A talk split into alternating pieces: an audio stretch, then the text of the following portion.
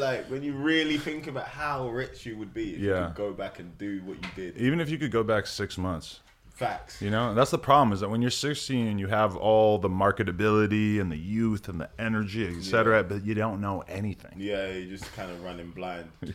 Like spend it all on. I don't, what would I have spent it on if I was like if I had like major money when I was sixteen? Right. Because have you always been this sort of obsessed creative? Like when I'm reading about all the stuff that you're into, it feels like you're this like fountain of creative energy that's just going in a million different directions. Has that always kind of been the case? Yeah, like I, my earliest memory of creation, I would have been about four years old, and I remember like, I do all I remember is it being mad noisy, and I had this really quiet moment where I was drawing and the world felt fine. Mm. Don't remember what I was drawing. Don't remember like if it was any good. I just remember the action of it. Always kind of felt comfortable, and then like throughout the rest of my time on this planet, um, I just kind of treated it like whatever I was meant to do next. I was meant to do because it all contributes to this greater idea of it being art. Mm. And it's like the same reason why like nobody likes being labeled in terms of genres or or having any kind of labels on them whatsoever. It's because it instantly restricts you. When in reality, why you start creating anything, is so that the possibilities can keep growing and you can grow with it. So Mm. yeah, like I did everything. I was doing. I started with illustration. Um, my sister's a dancer, so she got me into dance when I was like nine. I danced until I was nineteen. And you were you were born in London or, or in Ghana? in this area. This, Okay. is my- this is literally the area where everybody comes to for everything. Is where I grew up. But are your parents like first generation immigrants? Um, yeah, so for they're from Ghana, and then they moved over. They met here, but they're both from Ghana. oh, okay. They both migrated at different times and met and collaborated and made me. What kind of upbringing did they have you with? Like, were they understanding about you having these crazy creative impulses? Yeah, I mean, like they're supportive within their understanding, and I think certain things they didn't understand. I'm grateful that they didn't let me go down that path. Right. Yeah. I remember at one point I had like an all right paying job, and I came in and told my mum like, I'm gonna quit that and be like an assistant at a gallery. And she goes like, What do you mean? I goes, you know when people help you understand the painting. She goes, you wanna quit your job to go stand somewhere for free. You're an idiot. Like just let her calm down, innit? But um, she's never stopped me from doing anything because like the the I always understood balance. If I was gonna do a madness outside, a madness on road or whatever, the the, the home has to be cool. Home can never be affected. If if I wanted to go off and do a bunch of creative things, cool. Make sure the education was patterned. You feel Mm. me? So I went university. I finished with a first. Like I finished like top six in my university. Wow. And then as soon as I was done, I just said to her like, "Yeah, I'm doing music now." And like that was another weird one because like and I wasn't musical. Right. I wasn't the musical kid that was like, "Mum, buy me a piano, buy me this." Like, When did that kick in? after poetry, so Okay, around, I was right. in college. I was writing poetry.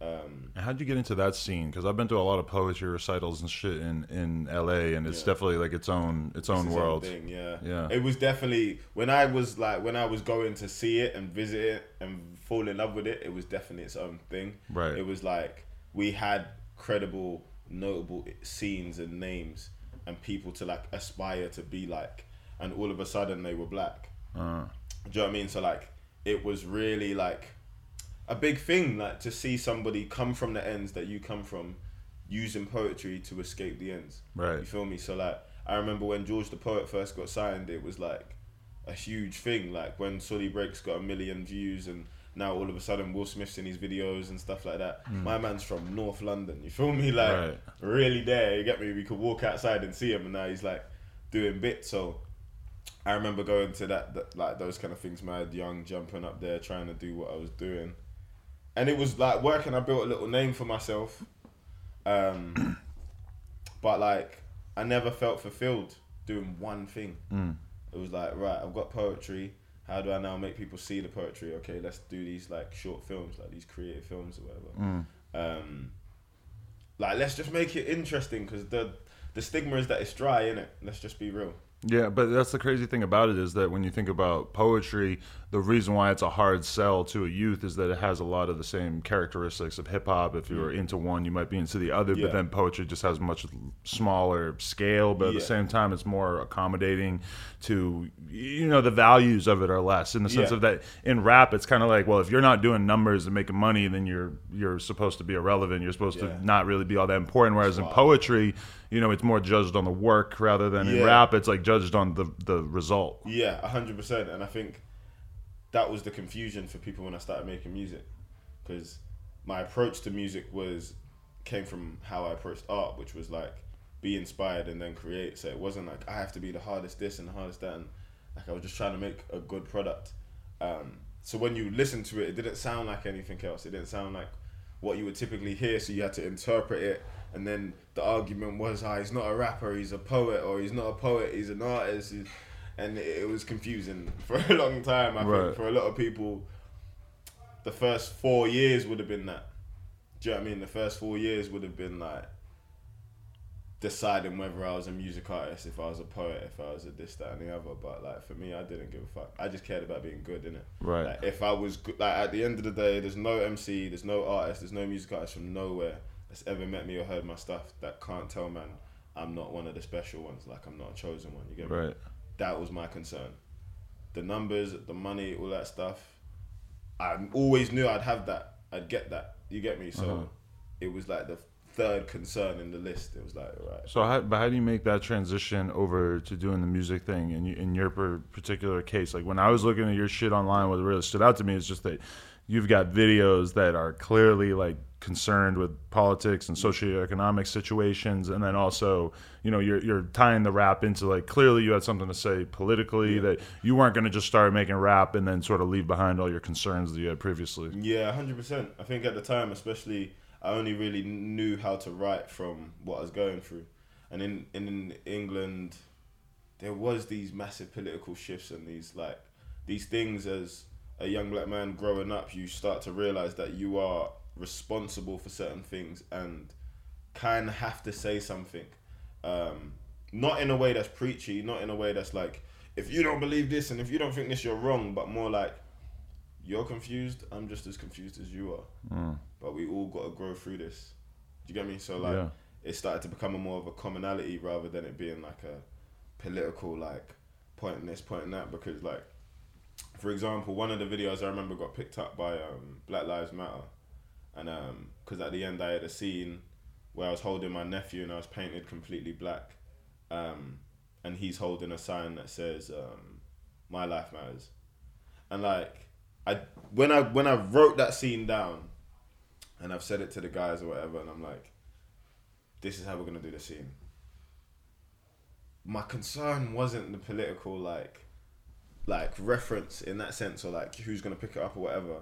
My concern was when my nephew watches that in ten years, fifteen years, when he's older, if things haven't changed, he needs to know that message. He mm. needs to understand that. So everything became way more personal like and then kind of opening the door on it. You get me? Like mm. saying, "All right, have a look." You get me? It's weird, man. Like I don't know why half of this stuff came out the way it did. It just I was just creating it as I felt it. So you do everything with the videos, like you're actually like scripting out like what the different scenes are going to be and stuff. Yeah, I have an I like I have an amazing team, and I like uh, with everything else like I would like hold the mantle on and say yeah like ah creative director artist da da da blah whatever the list is that people Right. see. With directing, I've directed videos, but I always give the credit to the people around me. Do you know what I mean? Because they facilitate the ideas.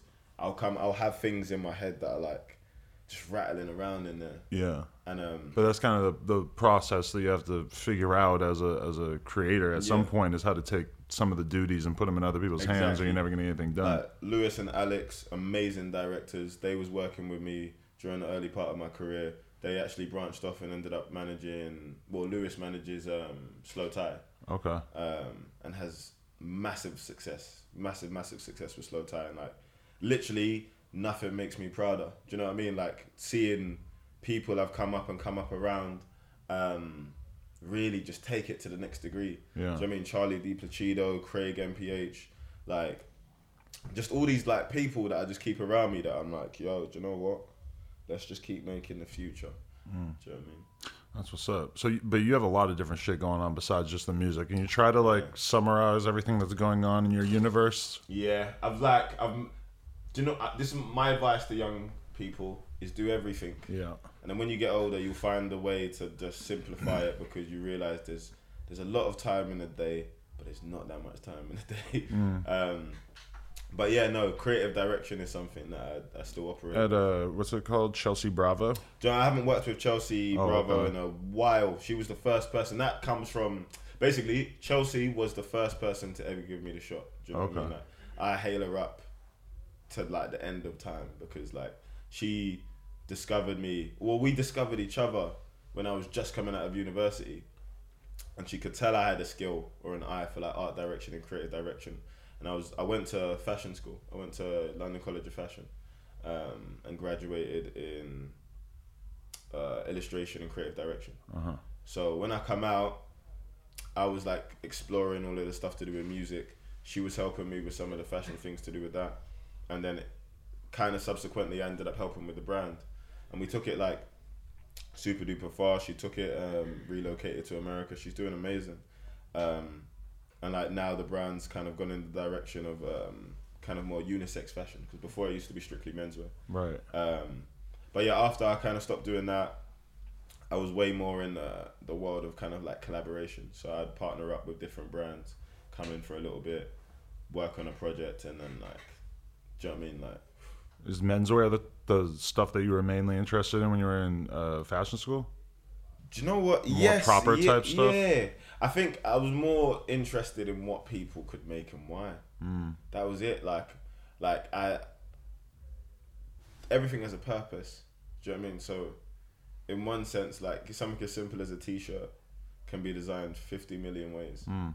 for it to like have a new purpose or or serve something in something else, like in in another way.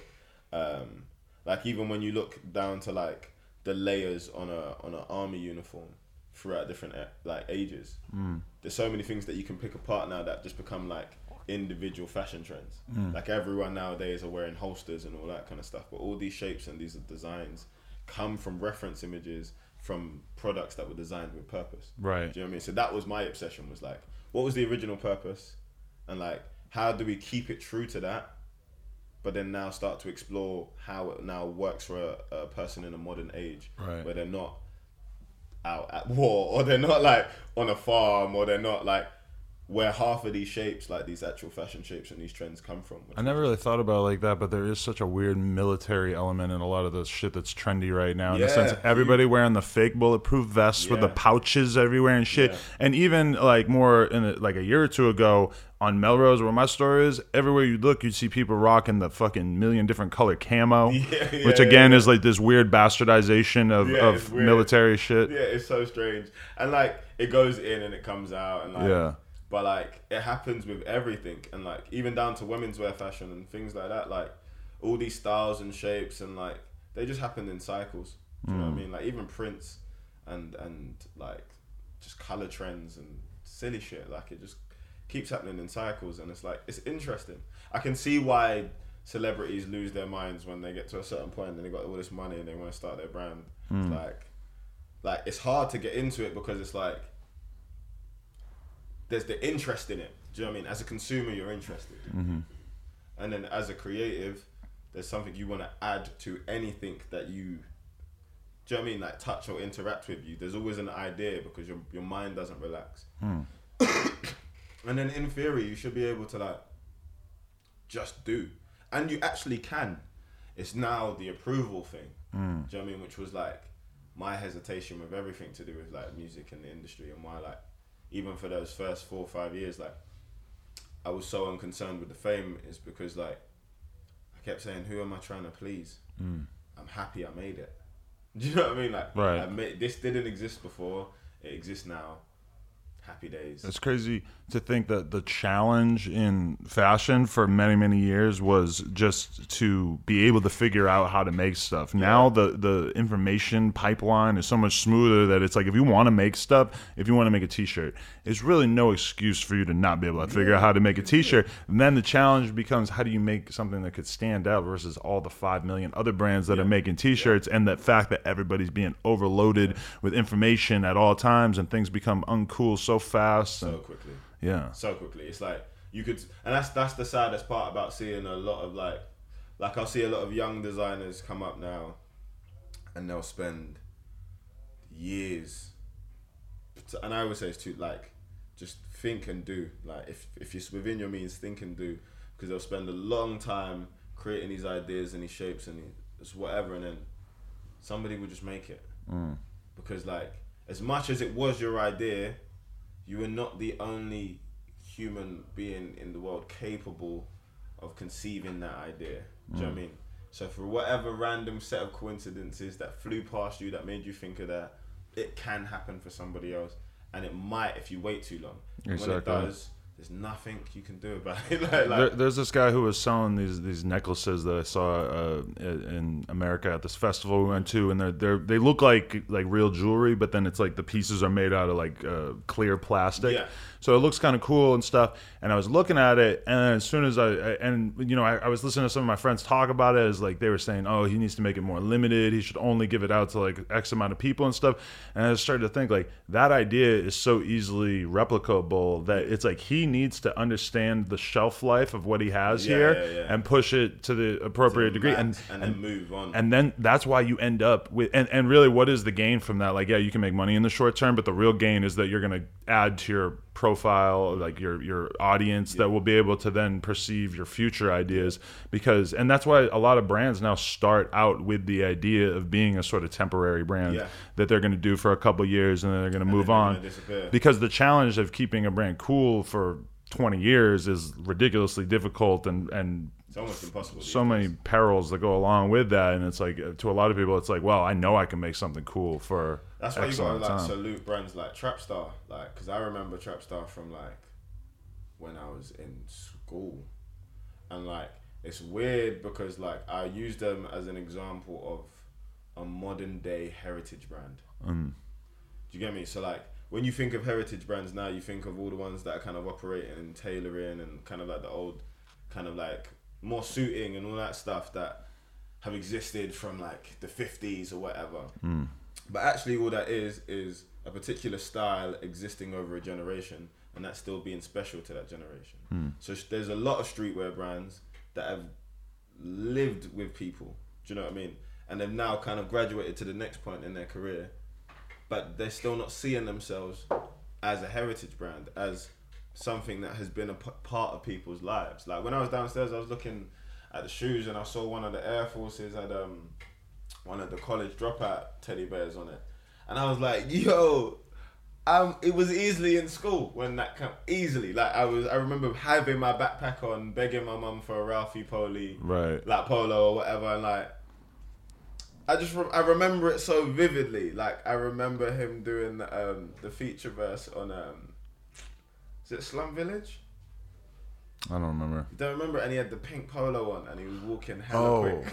right. Okay. Yeah. he was Yeah. walking hella fast. I remember that video so clearly. Right. Like things like that start to become like part of the heritage of like style and fashion, and like you start you see it. Like you're walking through London, there is a very particular sense of style, but it is quite worldly. Do you know what I Mm. mean? Like, comes from everywhere. Yeah. So, do you see your music as being like a direct reflection of your interest in fashion? Like, how do those two overlap and, and work together? Um, I don't. Think, do you know what? They don't really overlap until you get to the videos or the visual Mm. content where you're trying to tell the story. Right. I think um, like part of the process of getting into music was like, hey, I didn't. I like my greatest fear was like being one of these Donnies that just jumped into it to jump into it Mm. for it to be like the way out. Like sick, innit? Like if it's the way out, hard. But I wanted to be good. You feel me? Like at music, like making music. So the process of making music became about everything. Do you know what I mean? It became about how people felt, what they saw, Mm. how they interpreted it. what it meant to them in the long run and all that kind of stuff. Um, and fashion is a part of that.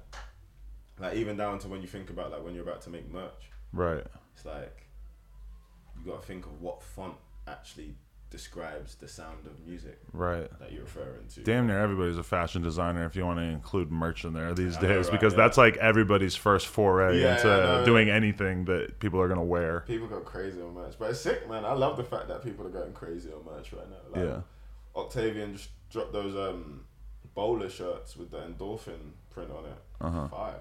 Uh, Like you get me? Like buy, I'd cut that. do you um but how do you feel like your music fits into the overall like world of UK rap because it's clearly like more political, more conceptual, Mm. more you know, artistic than a lot of the people that I've been talking to and stuff. How do you feel like you've been received and how's it viewed by your peers and Really well, with a lot of respect, with a lot of admiration. Slow, um, but grateful for the slowness because that allowed me to grow as an artist. uh, I would definitely say I feel the love way more now. Like within the last year or so, I can feel that shift, that momentum of things being on my side and people gravitating towards me and listening to the music and really liking it and respecting it. Because I'd say when I came in, I had a very like niche kind of cult following, but it was mine. It was small, mm, and then um, and then they love it. Like you could ask them lot about Dear Daisy from 2014 when it dropped, or like Kwame Nkrumah or Bamboo or Gallons or any of them records, and they'll give you a whole thesis. Like Mm. people have written dissertations on those songs. Yeah, I found it interesting watching your videos and stuff because, you know, I'm so used to hearing about the struggle of black people in America. In England, it's a very different struggle, but I also feel like it, it might be uh, perceived differently by the audience because the audience for hip hop out here might even be more white than yeah, yeah. Than the American audience. Yeah, like, 100%. how do you feel that a lot of these like really really pro black messages or, or issues that that you're exploring in your music how it's received by the audience and does it, does it sometimes stand out because a lot of the black dudes who make music in england seem like they're more interested in the perspective of just telling you about what's going on in their area and they're maybe not considering the, the full implications of what their blackness means towards their situation A hundred percent. I think that the, the internet makes the world smaller, mm. and I think what it helped me realize is that the like when I made so I made a project called Twenty Three Winters. Um, I want to say it was 2015 or 2016 when I made that. Fully can't remember now, but um, might have been 2015, and um, that project was um, essentially about a conversation between me and my dad, and my dad um, essentially narrates the project, and you hear him talk about um, diaspora and moving to to England for the first time and the challenges he experienced, and then essentially what happened with the music is I would tell my story back to him as a res- almost like a cause and effect. You moved here and allowed me to start my life here. So these experiences you had when you was young are similar to mine, but they happened in a completely different space. Um, and and that is now my first inclination into understanding Ghana and taking that side of like my blackness into a consideration because I didn't speak the language. When my parents came over here, they taught me to to I guess assimilate. They wanted me to be normal in in a, in a Western world, um, and not being able to speak the language caused me to have a little bit of distance between how I understood myself, and that was that was um, the narrative for a lot of the early parts of my music. Um, it was that confusion and that kind of like I'm not sure, and then trying to explain that I'm not sure to a country that is predominantly white is difficult because like some of the imagery is a bit shocking. Some of the some of the messages or some of the things I'm like. There was one video we did where it's just us like breaking into this house, tying this white guy up, and like, right and like saw you saw that yeah video. i think so yeah That video is about gentrification. You feel me? Like Mm-hmm. Without like looking like without looking into it and all that stuff, you might just watch it and be like, why is he doing that? And I'm like, because I grew up in this area.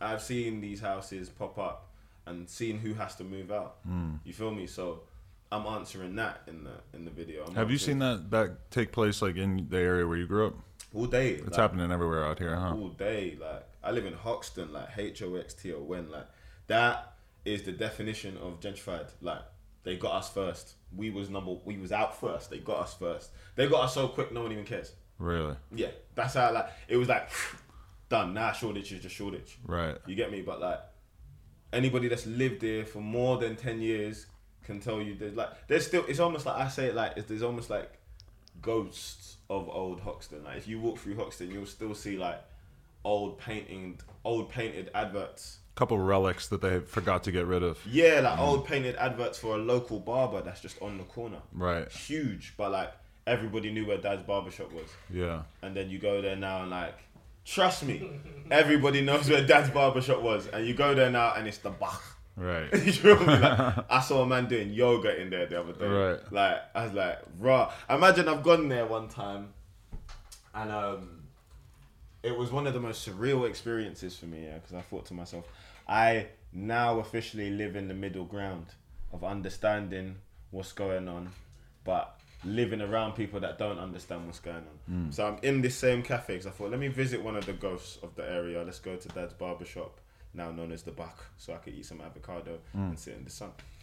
I'm sitting there, living my best life. I'm on FaceTime, and um, and like surrounded by tourists per se, if we're talking about the area, and um, some people bust around the corner, ballied up, about three man ballied up. One was shirtless, um, two on bikes. One was walking, but he was holding something. You couldn't see what he was holding. They've come onto to my road. I can't remember what shop it was that they took a picture outside of, but they took a picture to say, "Yeah, I'm on your strip."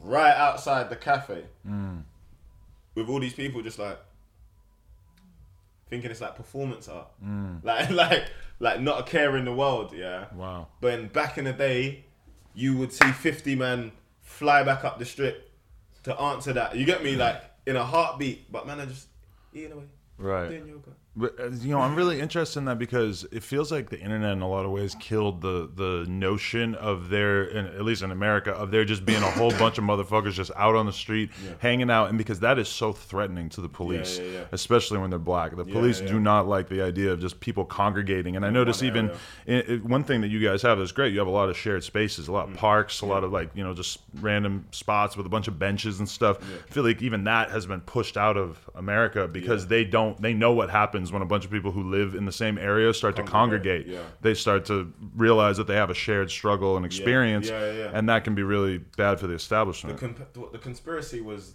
um, smoking in pubs. Someone said that to me. Ah, they ban smoking in pubs because they know people go to pubs and they sit down and they talk and they talk about what's going on and they talk about the politics and they talk about the common man struggle and and they galvanize. And it was like this. I don't want. I don't know, maybe it's not. Someone's probably gonna argue with me in the comment section and say it's not a conspiracy. It's true. Yeah. They banned it. They don't want us to talk. But like, it's true, man. Like, they will. They they still do that. But at the end of the day, like, it's weird with England. London is almost its own country in mm. comparison to like the rest of England. No disrespect to anywhere else. I love like England. Like, there's other major cities that are have their own personality and they don't actually want to be London. right. You get me? Man from Manchester that don't want to be London. Man from Birmingham don't want to be London. They have their own thing going on. They look at this place like it's a freak show, Yeah, like or at like, least all the shit that's happened to it over the past ten years. Where, here. It's yeah, too busy. No one's polite. Everyone's rushing about. They yeah, like it. very different speed. Yeah, my brother, as soon as once he was ready to settle down, he moved over to Birmingham. He's got a nice big house, two beautiful kids, a wonderful wife, dog running about, chilling. This He is the rat race. Huh? This is yeah. the rat race. Yeah, yeah, yeah. It's You too know? much here. He was over it. Right. Like, but um, the it, the the way that we think and feel over here is like you can't really do a madness like that. It's too small. We'll we'll we'll, we'll find your door. We know where 10 Downing Street is. you get me? Like Right. that's a Google Maps thing and an Uber. It's not. It's not. we will pull up. when, when you were a kid, when did you start to realize like that the area you grew up in was being gentrified? Because I don't even remember that word being in my vocabulary maybe until 10, 12, 15 years ago. I remember it like yesterday. I was walking to secondary school. I think I might have been year nine. So I would have been about. How old are you in year nine? It's like When you're nine, I think you're 14. Yeah, 14. 14, yeah. about 14, 15. And I see them building Hoxton Station. And I um, was, can you imagine? I see them building a train station. And in my head, I thought to myself, that's weird. Sick now, obviously. Love the train station. Overground is very efficient. Mm. large up TFL sometimes. They get it wrong sometimes. Big up the other times. But seeing that let me know there's there's it's almost like there's an influx of a something new that's about to come and there's a change that you can't stop. Do you know what I mean? You kind of just gotta watch it happen. And it happened. It took so long for it to be done that I used that as my benchmark. Soon as I saw that station being built, I used it as a reference point. Now, now there's no more um, like Jamaican shop. Now it's a Tesco. Now the hair shops are going away. Now, well, you get me like all of these little things. You start to just see it one by one where they're raising the rent. Mm. People can't afford to stay there anymore, so they got a dip. Do you feel like you've fully seen the communities that you were around when you were young destroyed, broken up? Is that is that definitely the vibe, or there's still people who are left? Is is the rent rent controlled around here to the extent where some people are able to continue Yeah. to live there? Yeah, yeah, yeah. People like like buying property in the seventies and the eighties was the smartest time to do it. Mm. So if you did it then, big up. Yeah, You're probably still in your ends. You probably sold the house somewhere and got a house somewhere else and made yeah, a shitload of money. moved, yeah, it's either you're still there because you own the house. right. Like I'm still in Hoxton. We we own the house, Mm. but um, but like you you might have either sold it and moved. You might not have, and then the rent got too crazy and you left. What's crazy though with with with London, actually England, but London because I'm from here, is when you're from an area, even if you move, it takes a long time for you to stop claiming your old area. Mm. You get me? Like Hoxton man in South are still Hoxton man in South. Right. You get me? They're not South man all of a sudden. Yeah. You get me? Like it takes a while. So you kind of like in the back of your mind, you're still where you're from. Right. Even if you go back there and it's all coffee shops. No, yeah. I, I've I've been out of the Boston area for like 20 years, and I still I can never wear a New York hat or LA Really? hat or anything I need like to that. go to Boston. I've got like I made a really really great friend from Boston. A Really? comedian called Sam Jay. okay. Um, she's amazing, like Really? absolutely amazing. She's from Boston, and we met at a comedy club in um, Soho, and like literally just been like, that's my my main G now. For Really? Boston. Yeah, yeah. Boston is if you're looking for working class, humble, down to earth Yeah. people, it's a, it's a great place. I think that's why I like her comedy so much because Okay. it's very much just like how I imagine people would just talk to each other in Uh-huh. Boston, just real relaxed and straightforward and to the point, no bullshit. I feel like I'm constantly dealing with the issue of people in California thinking that I'm being too aggressive in conversations well. because we're so used to just saying "shut the fuck up," you know, Yeah, like "shut up," blah, blah. you know. I find just, that my accent changes when I get to America though. mm, really, you try to tone it down without even realizing. Yeah, like I like it's weird. Like with you, I've used the normal slang man would use Mm. because I know that you get it. Yeah, I get to LA and I, I feel like it's gonna be a struggle. So it's all like, "Hello, yeah, hi, how you doing? I'm Kojey." There is a lot of that. To meet you. Yeah. yeah. You know what I mean? Like, I don't blame you too because there's a lot of slang terms that I just immediately stop using when it's- when I get out here, just Yeah. because I know that I don't fucking want to explain. But you know what? I, I like that. I like somebody who goes somewhere and just sticks to what they know, Yeah. or someone who gets famous and keeps saying the shit that they were Yeah, saying before yeah. they got famous. I really appreciate that because then you're forcing everybody else to kind of just catch up with with it, your with your lingo. I mean, like language. back in the day, it was way harder. Like, like Americans didn't get English slang whatsoever. Like, and like some of it's a bit tricky because you're not f- around it enough to clock onto the new one that might just come out yesterday. You get Mm. me? But um, nowadays, where the, the again, internet's made the world smaller. I was gonna say the internet is has made it so that people understand more, but then I also feel like the language, or tell me if I'm wrong, but I feel like sometimes the language in England has been toned down a bit because everybody's starting to slowly speak the same way because everybody's on the same internet. Yeah, yeah, yeah. I mean, I think once we clocked that the Canadian man was on our thing as well, it was like a little bit easier, innit? Like, Yeah. Tre Mission, big up Tre Mission. He was the first man from Canada that I saw really bigging up the team. Yeah, right. Like, There you go. Honestly, D- Drake helped a lot of people start to understand a lot of the yeah. slang out here, one way or another. Yeah, yeah, yeah, that was crazy. I remember when that whole Drake thing started happening. It was, it was I was one of them purists in it. I was one of them. Like, nah, Lao Arting, but nah, now big up Drake. Yeah, yeah, there you go. It's a little bit less explaining once you start charting your way around the world. Yeah, and it's like big up. You got a song called 25 where you're Yeah. talking about how a lot of your friends from growing up have passed away. Mm. What's like the the main causes of that and what's that been like witnessing? Um, the roads is mad, Mm. um, and pride kills a lot of people, and not just pride, but like a lack of means that I think people underestimate. Do you know what I mean? So I think when people really have to do what they think they have to do, in the back of your mind you're like, no, no, no, they won't. But when push comes to shove, they will.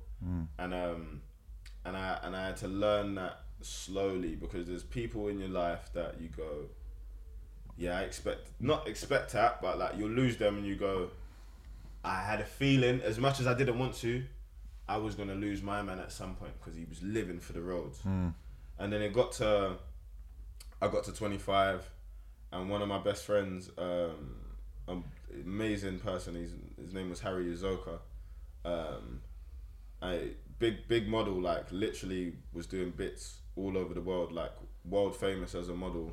Was in jail at one point. Come out, changed his life. Took over this modeling thing. Showed bare young black youths how to really make a living out of just being skinny. Mm. you get me, like, like, do you know what I mean? Skinny and peng because the genetics is there. You get Yeah. me? Like, he gave man the blueprint to say, yeah, no matter where you're from, do your thing.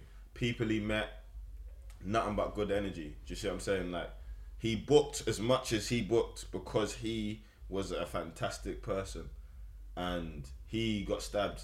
Really? Start of, is it? Has it been two years or one year? I think it's been a year now. It's mad because you know, since it happened, I've almost refused to kind of grieve about the, the situation. I just write songs, mm. and every song is kind of fueled with this idea that seeing Harry go reminded me that my time on this planet is so temporary. Mm. Because if there was anybody that was promised the world, it was him. You feel me? Like the same week he got like taken or whatever, um, he booked a film. He was about to be an actor. He was about to be big, big actor, bruv. He was about to do red carpet and robes and fuck this shit up. You get me? Like, if there's anybody, it was him. But like, with that, it's mad. It's mad because I see him as like a real angel for man. Without Harry going, I would have never in a million years written 25, Water, 97, Pure, or this next project. And I guarantee that's all the music that's going to change my life. You get me? So Yeah. I know that's H. Because H was the one when I made Bambu, the UK didn't get me, bruv. Like, they didn't get man. H got man. You get me? So H was one of the people that was walking around saying to people, nah, Kojey is special. He's not these other men. Kojey's ah. he took his platform and helped me in certain areas. I remember I was trying to drop Bambu. Nobody wanted it. All the UK blogs turned it down. This was back when blogs was like the thing. Mm-mm. You had to be on a blog, otherwise it was like, I miss those days. yeah, I know, right? Yeah. None of them wanted it. They weren't feeling it. I've showed it to H after one shoot, and um, and he's lost his mind. He's called Charlie. He's like, yo, Charlie ended up being like my film producer from then till now.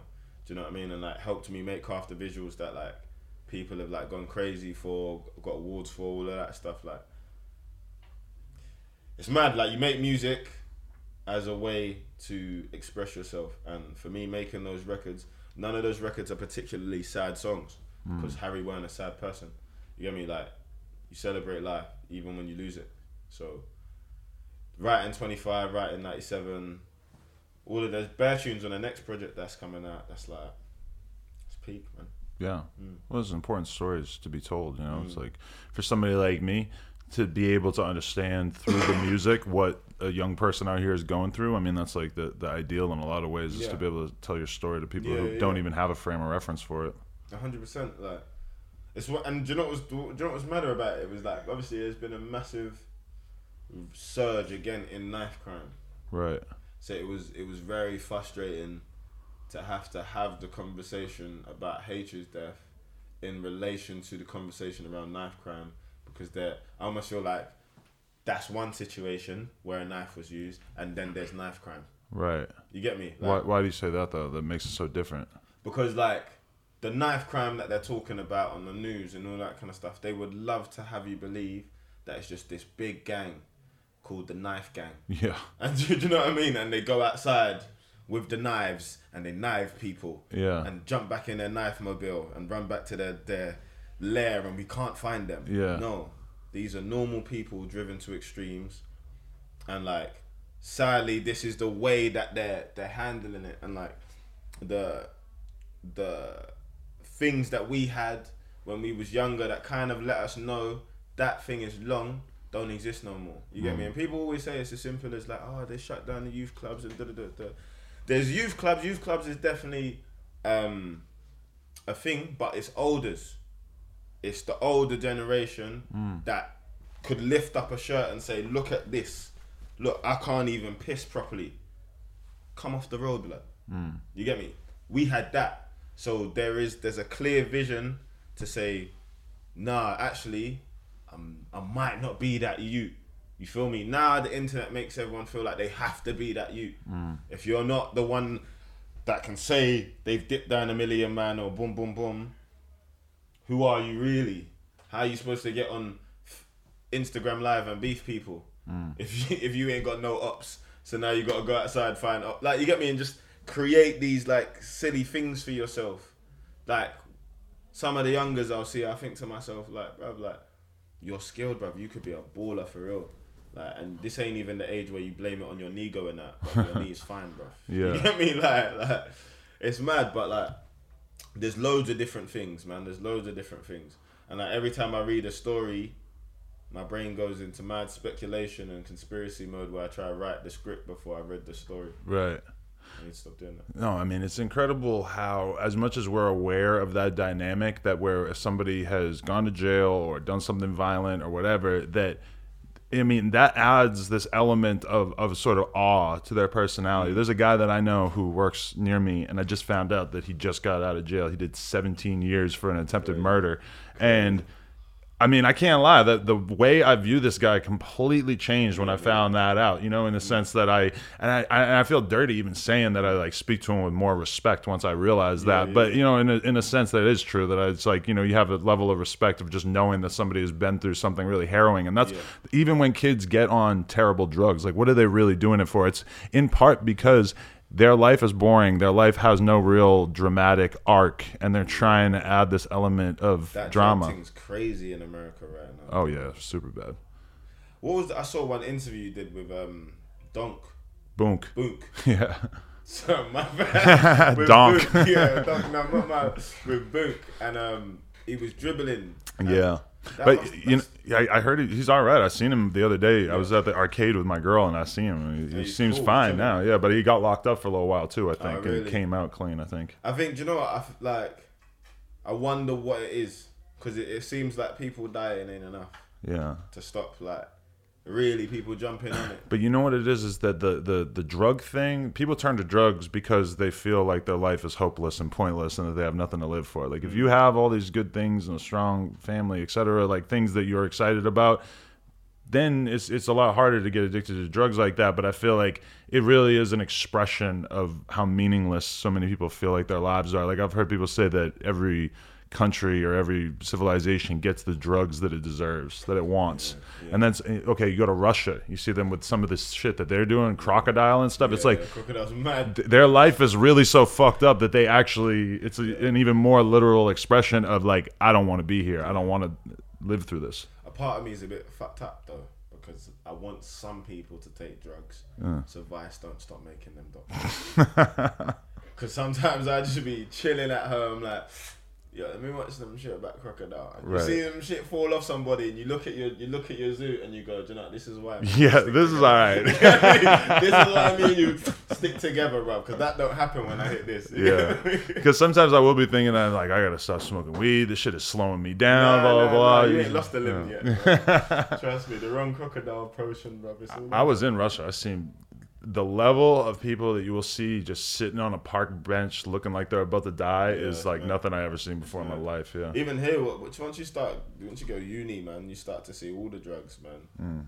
Like ketamine's a mad one, man. It's crazy. Yeah, it's big in LA too. Is it? I mm. don't get ketamine. I never tried it. Yeah. It's horse tranquilizer. You know? Yeah, I feel kind of lame when like there's all these cool new drugs people are talking about, and I don't really have like a know frame of reference for it. Like I They give never that to horses to put them to sleep. Yeah. and Man are taking that to go out. tranquilizer. I mean, that sounds kind of fun, but I don't know. Let's go. You ever see what happens to a horse when they shove that I thing in them? if they had a limitless pill, I'll take that every day. Yeah. So where are you at in terms of future releases? You got all the stuff out right now, but I know you, Yeah. you definitely have new shit in the works. And let's not Yeah. just limit it to music either, because I'm sure you got all kinds of shit. I'm trying to. What, when does this drop though? Uh, probably next couple days. Um, I don't know. All right. Well, basically, what I can talk about is the new project. Um, two years out, the last project I made in God's Body. Long story short, went through hella shit. Very deep in a depression. That basically meant I just didn't feel the point in doing anything creative anymore. Had to work myself out of that mentally, emotionally, financially, um, and I got back to a space where um, I was cool to wear both hats because I found that like th- like me as a person, I was low, I was depressed. I understood Kojey as as a a thing for other people. So as soon as I walked out the door, I could wear the smile and do the job, and I got back in and I isolated myself from everything and everyone, and um, and it took me a while to kind of come to grips with that, especially after losing H and all that stuff. Like, it took a minute, and then um, I found myself in a better position, um, with a better outlook. Um, understanding certain things aren't necessarily weaknesses, um, and just and just choosing more methods of healing.